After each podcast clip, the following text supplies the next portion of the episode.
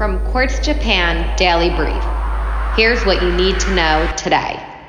The Olympics are still on.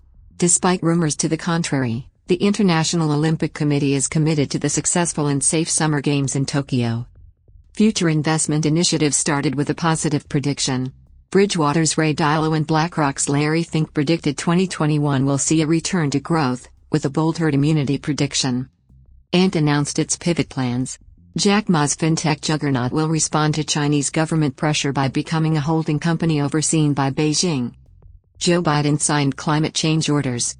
The U.S. president made climate change a national security concern, and the order cancels new oil and gas leases on public lands.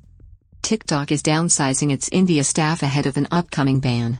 China claims the ban will violate trade laws, while Indian officials have yet to give TikTok India a timeline on reinstatement. Boeing posted a historically terrible quarter.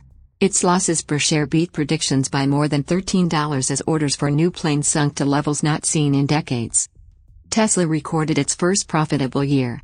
The automaker's first report since joining the S&P 500 still fell short on earnings, while Apple had its most profitable quarter ever.